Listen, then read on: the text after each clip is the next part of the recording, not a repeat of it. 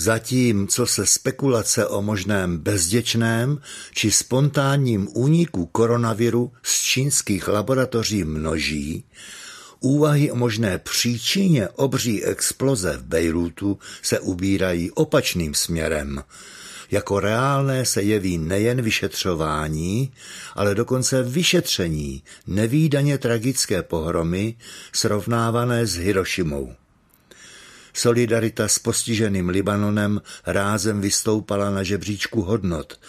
Česká republika reagovala mezi prvními státy a zcela správně. S podobnou zkušeností v zádech s muničními sklady ve Vrběticích. Silná zjednodušení takových událostí veřejné mínění rádo šíří od úst k ústům, tedy fámou.